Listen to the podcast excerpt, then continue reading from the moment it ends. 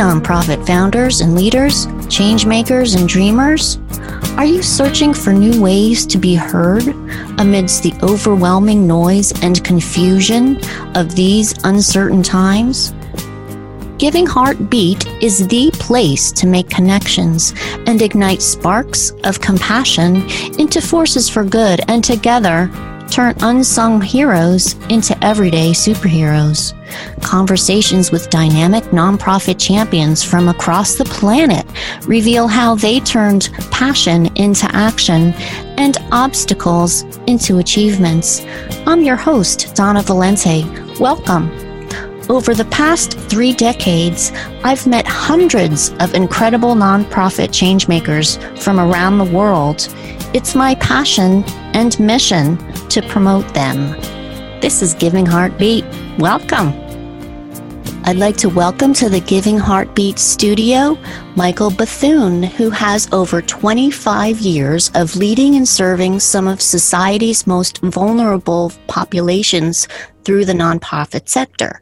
He himself is once a homeless military veteran whose life's calling and purpose emerged from his own pain. Good morning, Michael, and welcome. Good morning. Good morning, Don. Thanks for having me. You're welcome. I'd like you to tell our listeners a little bit about your journey, where you started. I know you were in the military, and when you came home, had um, undergone some some very difficult times. Would you like to tell us about that?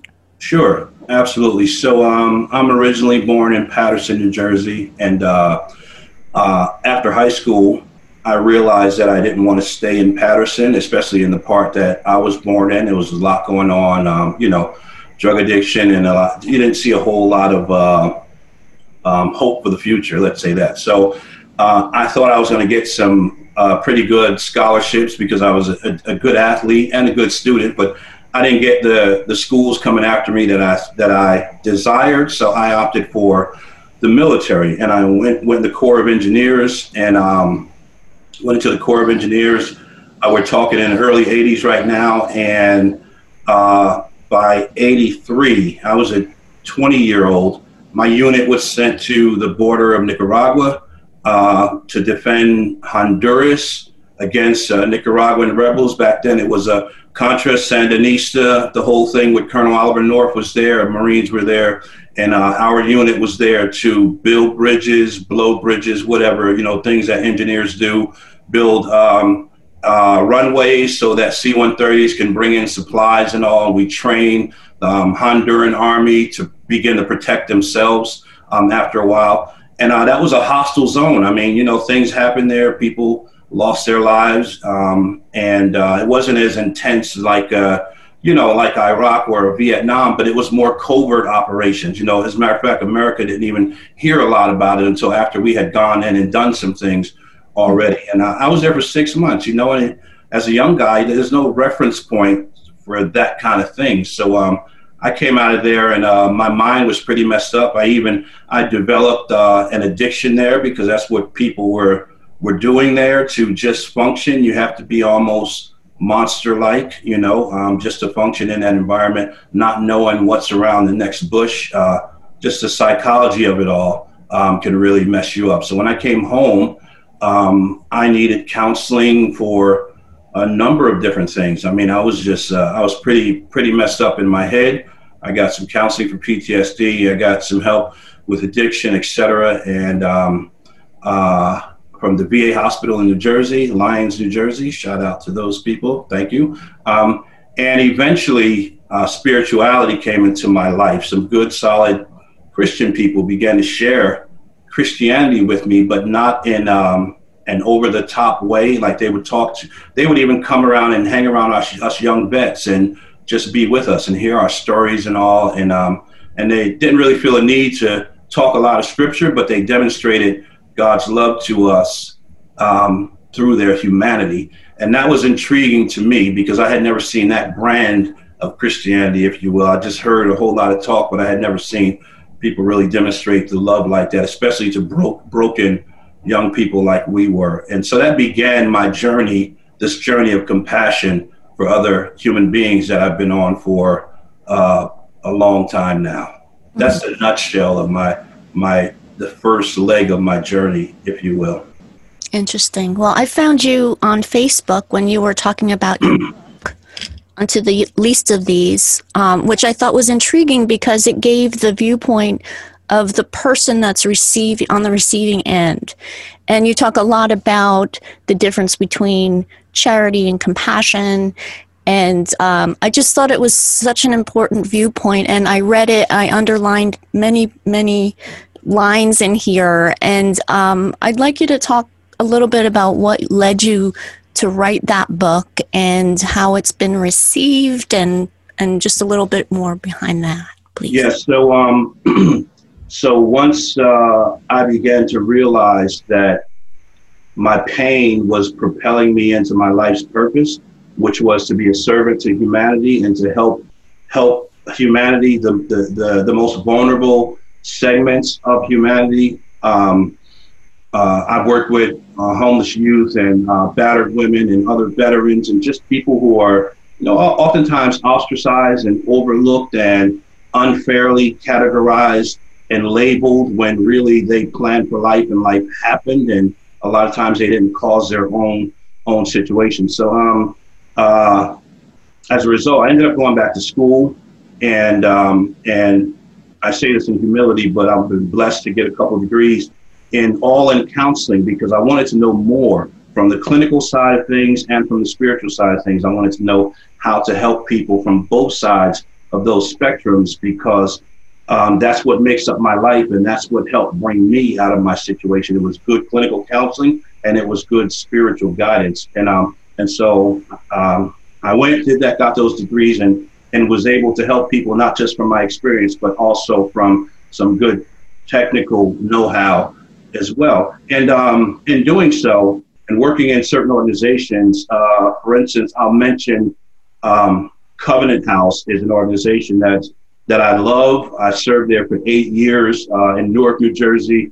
They work with homeless youth that have aged out of foster care, which represents uh, the, um, the, second highest rate of homelessness, uh, which is 18 to 21 year olds in America. The second highest rate of the homeless population. They're they're hiding in plain sight. They look like your children, my children, but they're all over the place because they've aged out of foster care. They didn't get adopted, and they hit 18 they're given a check and told to fend for life. Well, how do you do that when you've been in group homes and and you know some of them have horrific stories of what foster parents did to them, so they're thrown to the streets. And they, I could show you right now in Newark, New Jersey, right down on the banks of the river, Passaic River, where there's encampments and tents that go for miles of homeless youth, 18 to 21 year olds.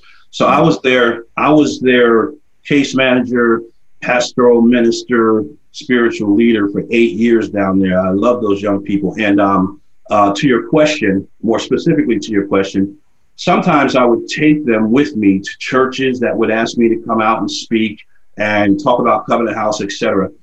And I would see how some of the people would really be standoffish from my young people once they knew that they were living in a homeless shelter and all the rest of that. And and from what I studied in seminary over at Drew University in Madison, to see some of these people's behavior, it was just it was just the, the exact antithesis to what Jesus is in the scripture to me. I'm like, this is terrible. This is this this shouldn't be. I mean, if anything, we should be embracing them and and and drawing them in and trying to be some kind of a source of healing for them. So um, I was already in writing mode, uh, finishing up seminary at that time, and so this this mantle to write this book was really just draped upon me um, to create a tool that could help churches, nonprofits, whoever works with the most broken segments of humanity to do it from a more compassionate standpoint and to help realize that it's not just that you give, but it's how you give when you give, because you can give a person a shirt, a coat, um, some food, and all the rest of that, and, and that's a great thing. But if when you do it, in the process of doing it, you know, you have condescending spirit and uh, us and them kind of spirit, and, and that that's not the Jesus of the Scripture that I know. So I was compelled to write that book, and that's how I try and live out my faith as well. And I was I was also homeless as well. I visited soup kitchens. I ate at soup kitchens. You know, I mean, I, my pride uh, when I came back to New Jersey from a military situation, my my pride kept me from coming around my a lot of my relatives and like I didn't have to be homeless. My mom and dad at home, my brothers and sisters and all that, but I didn't want to bring what I deemed to be my craziness because I couldn't really categorize it and I didn't know how sporadic it would be. So I didn't want to bring that around my mom, my dad, and all. So I did my best to stay away from them. And I was intentionally homeless. I, I would, you know, I was trained to to sleep on the terrain and all that. And I did that for a while until I eventually went into, you know, um, this this one uh, Christian place that really helped me out. But um, um, I remember I remember going through a soup line. I won't name the place, but it's in New Jersey. Going through a soup line, and you know, here I am. I just come back from defending this country, and and defending this person's freedom and you know and right to life and all the rest of that, that you know constitution everything else that we have here in america. And man i was i felt horrible based on the way they treated i didn't even eat the meal. I just walked out. That's how horrible i felt. So all those factors combined um, led to me uh, having to write this book unto the least of these 12 stages towards genuine compassion. Jesus the scripture says over and over again i want to get preachy right now but when you look at the life of Christ, you see clearly that when it, whenever he came in contact with broken humanity in any capacity, it says 30 or 40 times that he was either moved with compassion or filled with compassion. And if we're trying to be Christ like, then some of that ought to be coming out of us as well. So that's that's the horse that I ride in, in, in on this journey here. Well, it yeah. was beautifully written and i would recommend it to anybody doing any kind of human service work whether it's a church or or not a church um, it, mm-hmm. because if you're helping people then you should be doing it out of a sense of duty to one's neighbor to one's brother not that you're better than or because it makes you feel better for for making so much money you're going to give some away to yeah. you know make pat yourself on the back or whatever. Um, I just thought it was it was really beautifully written, and um, and I would recommend it. Highly recommend it. Is there any one, or, or are there a couple of points that you'd like to make from that to share from the book? From the book, uh, yeah, I guess uh, counting the cost is a big deal for me the scripture talks a lot about counting the cost. Um, I've seen over the years, 25 years in uh, nonprofit ministry, one capacity or another, that uh, very well-meaning people, you know, who who come with the with the I, what I believe to be the right motives most of the time. Um, they come into places, or they come into cities where inner cities where there's broken people, and uh, sometimes they make a mistake of coming in and wanting to because they come in with wealth and a lot of resources and the ability to get things done uh, a lot quicker um, than the stakeholders that are already in the community. Um, it's more effectively done when you count the cost and you come alongside. If you really, really, really want to make a difference in the lives of the broken, then you have to you have to come alongside um, those leaders that are already in that community and not just come top down and usurp the power from them and just plop your paradigm or agenda on them. That's that just perpetuates the brokenness, you know, to a certain extent. Uh, and then too, just counting the cost. A lot of groups I've seen along the way come into places like Covenant House and um, um, uh, other places that I've served, and uh, they they say they're going to be there for the long haul, but when they encounter, you know, some of the youth and some of the, the brokenness, right, the difficulties that people deal with, mental illness, um, homelessness, etc., they end up bailing out. They establish these relationships, and now these people, these vulnerable people, have learned to trust again and believe in humanity again. And then the group bails out on them because they didn't count the cost in the beginning you know, and be ready for the, the, the full journey, whatever that be, a year commitment, six months commitment. You know, you really got to count the cost before you go into these places as, as an individual or as an organization. So, are you talking about co- um, the emotional costs as well as as um, monetary? Uh, uh, absolutely, that's mainly what I'm talking about. Not necessarily monetary. Um, yeah, I'm definitely talking about count, counting the emotional costs and knowing that you know um, you're going to encounter uh, some people who are just you know unstable in a lot of ways. And and the world that they live in is quite different from the world that that you come from. And and it can be scary.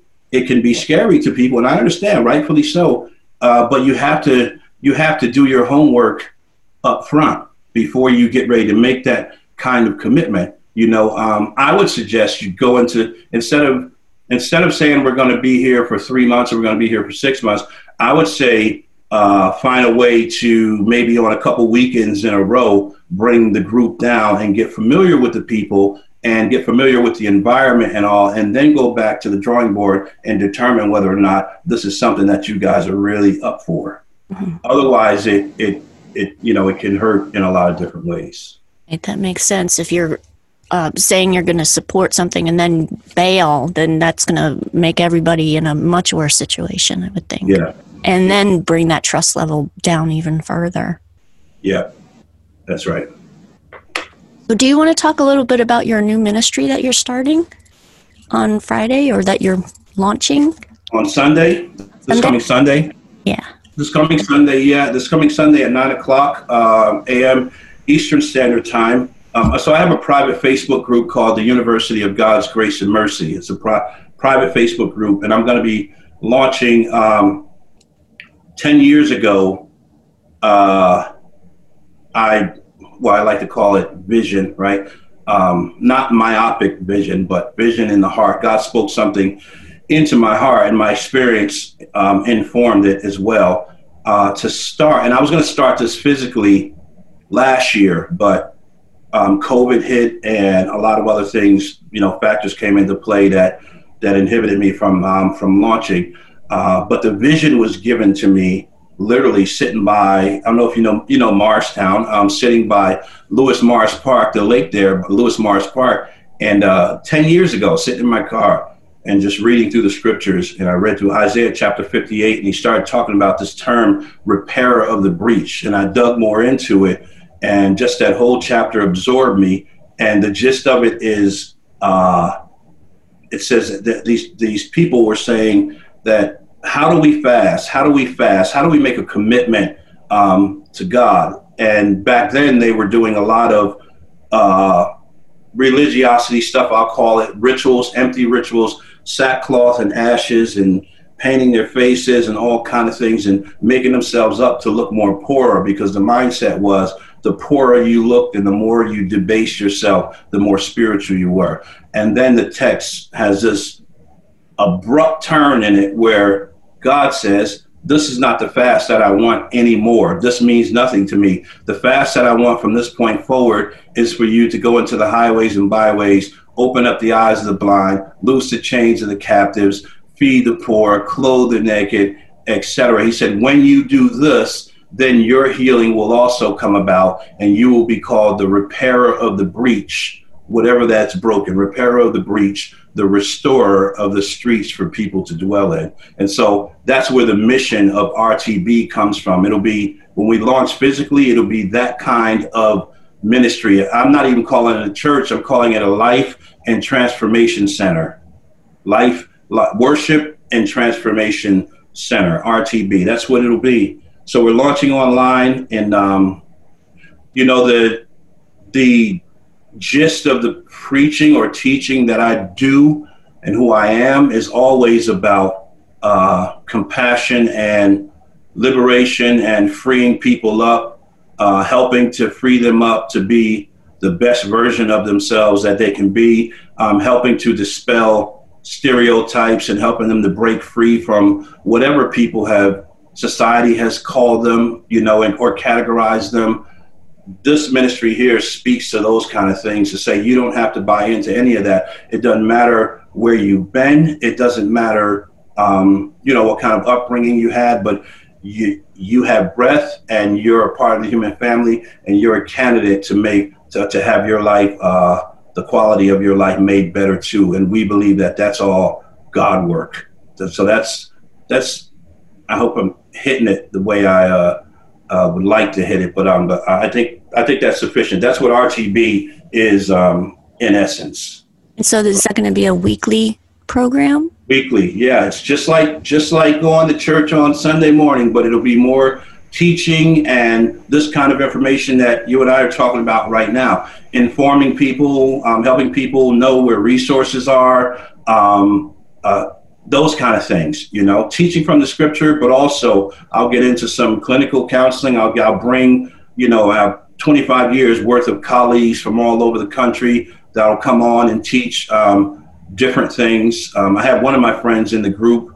Uh, she she has a uh, her name is uh, Latoya Smith. She went to seminary at Drew with me. She she opened up a um, clinical counseling center in um, in Texas. I forget the part of Texas, you know, and are all women staff, and and they're doing their thing down there. You know, then their their focus is on women. So I had her on sharing. So I will be doing those kind of things on on um, Sunday morning will be the more spiritual aspect of it, but I'll be doing other RTB stuff throughout the week. Cool. And how can people find that? Uh, they can they can uh, friend me. You can friend me on Facebook, um, or you can look for you can look for RTB. Well, it's a private group, so you're going to have to get in through somebody who's already in the group. So if you friend me, I'll, I'll um, give you access to the um, um University of God's Grace and Mercy group, and in there is where the art, where the live video will go um, every Sunday morning at nine o'clock. Got you. Very cool. That's very exciting. You I'm excited about it. It's been a long time coming. This vision's been bubbling in me for a while. I got a, I got, I got years of stuff to give. cool. And I saw on your website too that you have a podcast. I do. I mean, it's in the infancy stages. You know, um, back before COVID hit, I was just experimenting experimenting with it. But once COVID hit, um, the uh, the need for me to do more counseling and coaching and helping people kind of ratcheted up. So I I uh, put the podcast down for a minute, but I'll be I'll be going back that direction as well. Interesting. Maybe if you re- record your sessions, you can repurpose that in a podcast, perhaps. Ah, yeah, I thought about that. So that's confirmation. Thank you. Yeah. Yeah. Thank you. Yeah. Um, and I know you also have another book that you wrote. I do. Yeah. Would you like to talk about that a little bit? I would love to say a word about this. Um, so, uh,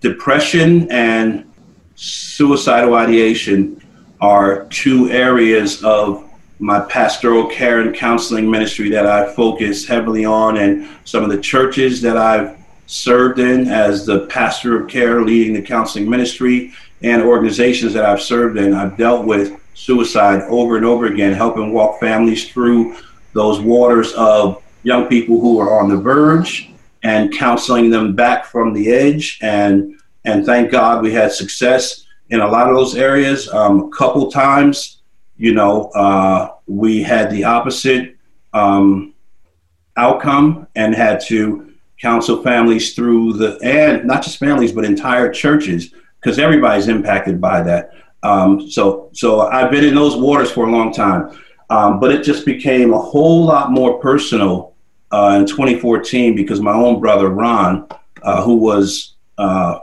16 months older than me, um, took his life. He was living down in Raleigh, North Carolina.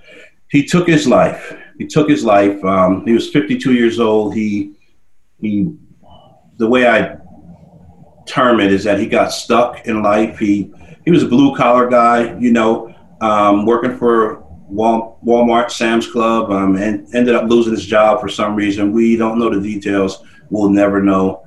Um, not on this side of life, anyway. And uh, he, uh, eventually, he got depressed, couldn't find another job, um, and you know, ended up go, falling into despair and then July 14th, 2014, he drove into a parking lot and, you know, did the unthinkable. And uh, that, that changed our family forever, obviously. and so at that time, I resigned. I was the pastoral minister at Covenant House, as I was sharing. I was on my eighth year. Um, and I was even looking at possibly doing a career serving there because I love serving those young people. But his suicide um, made me rethink my life um, and what you just said, repurpose. That's what I heard in my spirit. And my being at Covenant House is something that I could have done forever, but is this the best use of all the gifts that God has given me? Like, so I resigned from there and I started writing in my own bereavement. I started writing and kind of cathartic on paper. And uh, uh, this book came about. Um, it's eight steps to getting unstuck in life. And the subtitle was Lessons My Brother Taught Me After He Committed Suicide. Because um, um, I went down to North Carolina. My other brothers and I went down to North Carolina. We talked to people on the job. We talked to people in his church. We talked to people at the barbershop. Everybody he was connected to while he lived down there. And they all said that once he lost his job and started falling into depression, he separated himself from everybody. And that was the worst thing he could have done, you know, uh, because, you know, that, that kind of stuff, that mindset thrives in isolation. And so, um, I was just compelled when I, I, when I when I was journaling and cathartic and in my own bereavement, I was writing certain things based on what these people were telling me as well. That wow, if he could have done this, he could have done this, could have done this, and it ended up being eight steps that if he would have been able to take and stay connected, he probably wouldn't have gone to that extreme because he would people would have kept him accountable to a certain extent. And so when I resigned from Covenant House, I self published this book and I put a little team of people around me who believe in the mission and in the ministry and in the, in the, in the, in the work that God uses me to do for humanity. And we went on a book tour and not for the sake of selling books, but for the sake of getting this message out and in, in my brother's honor and to God's glory to help as many people as we could to come back from the edge and realize that life is still worth living and that you can make it through this. So I, I um, uh, turned it into a workshop seminar that I can tailor to any any context, one hour, two hours, five hours, whatever. And I've done it all over New Jersey, New York, and I'm still looking to do it wherever people will have me. I'll come out and do it, you know, um, do it, and even virtually right now in this season, you know, um, I'd be happy to do it for your organization, whatever the case might be. Um, and if people know people who are struggling with it, I'm not a psychologist, I'm not a psychiatrist, uh, but I, I probably have have more education and experience than most of them. but I but I but but I do. My degrees are in um, in psychology, biblical counseling, pastoral care, and clinical counseling. So I do have that background, and I've done that um, for years. And I'm open to helping people, even one on one right now. If there's families that are listening and watching this, you feel free to reach out to me and I'll do what I can to help. So this is very close to my heart. Thank you for letting me share about this book as well. Um, I know that, um, especially recently with COVID, the suicide rate is just like skyrocketing, especially veterans, I'm hearing, but also young, very young people are so um, affected by the isolation and um, and everything. And and um uh, it's just it's like an epidemic that's happening. And it's not I don't know how much it's really talked about but it's just so important that people know that they're not alone and um, do you think that the book would be helpful for for people that have lost someone recently does it help them get through their grief or is it more for like helping prevent yeah it's more it's more on the it's more on the prevention end of things. Um, um, I don't think it would be.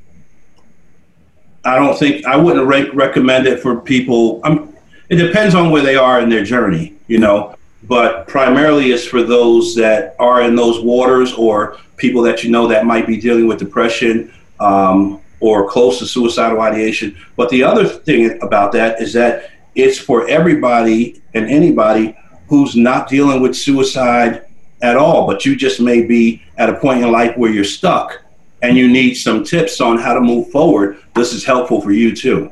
Gotcha. Yeah.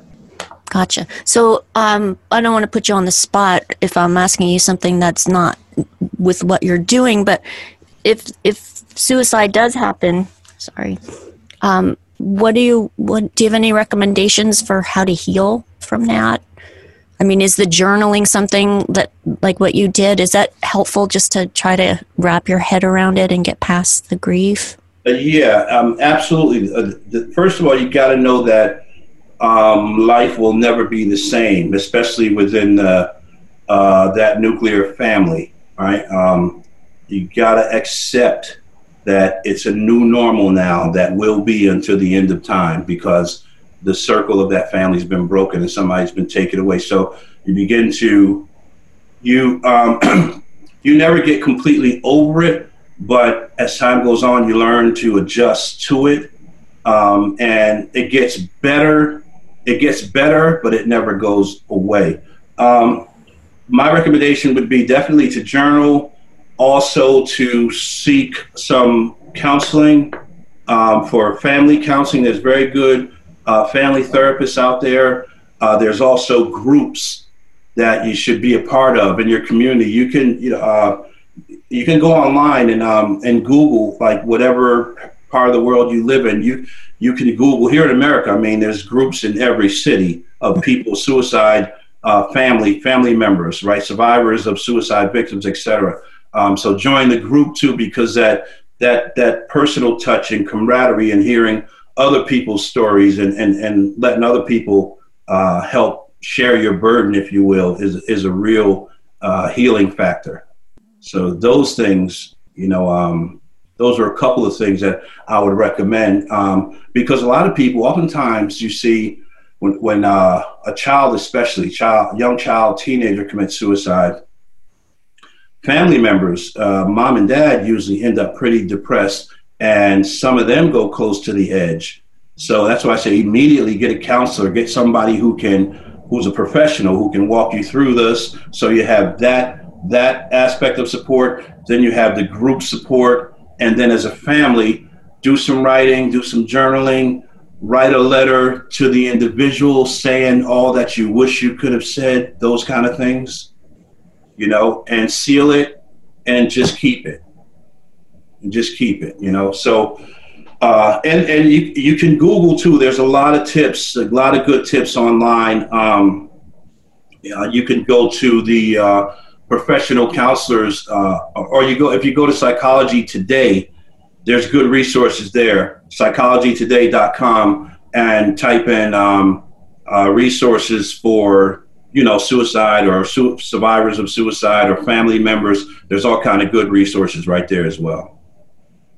Awesome. And this might sound kind of like a silly question, but for somebody who who is severely depressed and is having ideas of suicide, do you think that the book is something that that they would find valuable or do you think that that's not a pl- you'd, you'd have to be someone not like that it's for somebody that's trying to help someone avoid a situation rather than the actual person with depression? Do, i mean do you think that would be helpful too? I think that if somebody is uh, what we would call clinically depressed or chronically depressed and really on the edge, uh, uh, teetering with suicidal ideation, I think the first step be, be forget about the book uh, for, for, for now anyway. The first step would be to get on the phone and speak to a counselor, professional counselor, and immediately get into some counseling. And then the book is this book would be more of a secondary tool in that aspect. But for people that like are maybe mildly depressed and kind of stuck, or people that are, let's say, people that are uh, midlife and having now because of COVID having to shift careers. This is a, a good book, a good guide to you know, because because you you begin to get depressed too. Those people fall into depression and feeling like, okay, is my journey over? You know, I'm uh, I'm I'm too too old to be hired for this and and I'm not old. You know, those kind of things. People in those categories that are in that weird season right now because the economy has changed. I mean, this just it just has eight solid steps to climbing out of any situation. But I do speak here a couple times specifically to dealing with the depression and the suicidal ideation. And I tried to write it as, as much as I could in layman's terms so that anybody can, you know, just grasp it in regular everyday language and um, um, uh, and apply the, the principles that, that are here. I think it's it's wonderful that you put both of these books together and as a way to share what you've learned and your journey forward and I commend you for that. I think it's doing you're you're doing great work and and I really wanted to have you on just to to talk to our listeners about your experiences and about being compassionate to those that you serve. And um, so I'm I'm really glad we had the chance to talk. Is there anything that you like to share? Anything we haven't touched on? Uh, no, I just want to say that I'm grateful to be able to. Thank you for letting me um, share your platform with you this morning. I really appreciate that. I don't um, take that lightly, and um, thank you for letting me share who I am, my story. You know, uh, uh, thank you, and uh, I do want to share my my my website. If people want to want to get these two books here and I, other things. Um, everything has to do with helping people that are broken in one way or another. That's all that I write about. That's all that I talk about. That's who I am. Uh, MikeBethune.com. My name right there on the screen, MikeBethune.com. You can purchase those uh, right there. Awesome. Uh, you you could just click on the store uh, tab up top. There's all the categories at the top of the website just click on store and you'll see down at the bottom that those both those books are there. Wonderful. And you are available for speaking engagements and and teaching at for corporations and other kinds of um, opportunities as well. And how would someone that wants you to speak get in touch? Right. So again, on the website, um, there's a contact page. There's a contact page for people that just have general questions and then there's kind of an acquisition page. I forget what I called it, but that's for people, a booking page for people who really are ready to book me. And th- there's categories for you to spell out what you might have in, uh, in mind for me to do for your organization, church, whatever the case, company. Um, right there on the website. Those are there on the top. Just find the tab, it's there. Awesome. Wonderful. Thank well, you. I think that pretty much wraps up what we were going to be talking about. If there's anything else, um, we can have you on again. How does that sound? I would be glad to. Just you say the word, I'm there. All right, great. Uh, well, I wanted to thank you so much, Michael Bethune, for coming on to the Giving Heart Beat and sharing your work with us, sharing your books. Um, like I said, well, I haven't read the, the second book, but I, I read the first book, and it was it was so impactful for me. I really I I really think it was wonderful, and um, and I could go through and tell you everything I underlined. But um, I think one of the one of the things that struck me was um, when when you talked about a disruption in in a church service like somebody comes in and maybe they're they're dirty and they're smelly because they are homeless and they might have an addiction and that how you treat that person I, I mean that person could be christ coming in wanting you know to see how you're reacting and how you show that person you care or do you not? Or you know do you try to get rid of them or you know give them a dollar and tell them to go away or you know and how you how you um, treat that person is really what's the most important thing. That's right. That's right. If i could just say a word about that uh, the scripture says at matthew 25 Matthew's Gospel, chapter 25. And that's what unto the least of these is predicated on, that, that very uh, chapter. Um, there's a couple scriptures in there where these people come to Jesus and they're religious leaders and they're trying to trap him in a conversation. And they say, Well, what do you expect us to do? You know, how are we to help the poor? And we can't help the whole world. And that was just a really a uh, kind of escape language for them not doing anything. And Jesus says, uh, history says that he looked at a child that would have been kind of a vagabond and one of the lowest of the low and poor and all that and dirty, and said to those religious leaders, What you've done unto the least of these, you've done unto God. In other words, the way you treat humanity is a direct reflection of your relationship or lack thereof with God. So don't come into the sanctuary raising holy hands and saying you're praising God and you just disregarded broken humanity on your way into the sanctuary. Yeah. Yeah, very important and and really needed. And um, again, I thank you so much, Michael. I thank wish you the best with with RTB. Thank you very much, and much success with your podcast as well. Thank you for the work that you're doing. I mean, I was really excited just to know that you know, just in the name, giving you know, um, giving heart, and uh, you know that what you do is predicated upon compassion as well. I get asked to speak a lot of places, and I turn down a lot of stuff just when I see the name of the, the organization. yeah, that's not something I want to do. But with yours, I mean, I was I was elated, and um, I really really appreciate it. And um, yeah, God bless you and, and the service to humanity that you do as well. Well, that's a wrap for this episode of Giving Heartbeat, where we make unsung heroes into everyday superheroes. Please be my hero and subscribe, download, rate, and review, and tell all your friends. Thanks so much for listening. Thanks to Naomi Charney for my beautiful cover art. Thanks to Chris Hogan for his theme music, Pure Magic and to audio engineer extraordinaire Don Sternecker at Mixolydian Studios. Please take action today to support nonprofits that connect with your passion. Be the change you want to see in the world. Until next time, the beat goes on. This is Donna Valente. Peace out.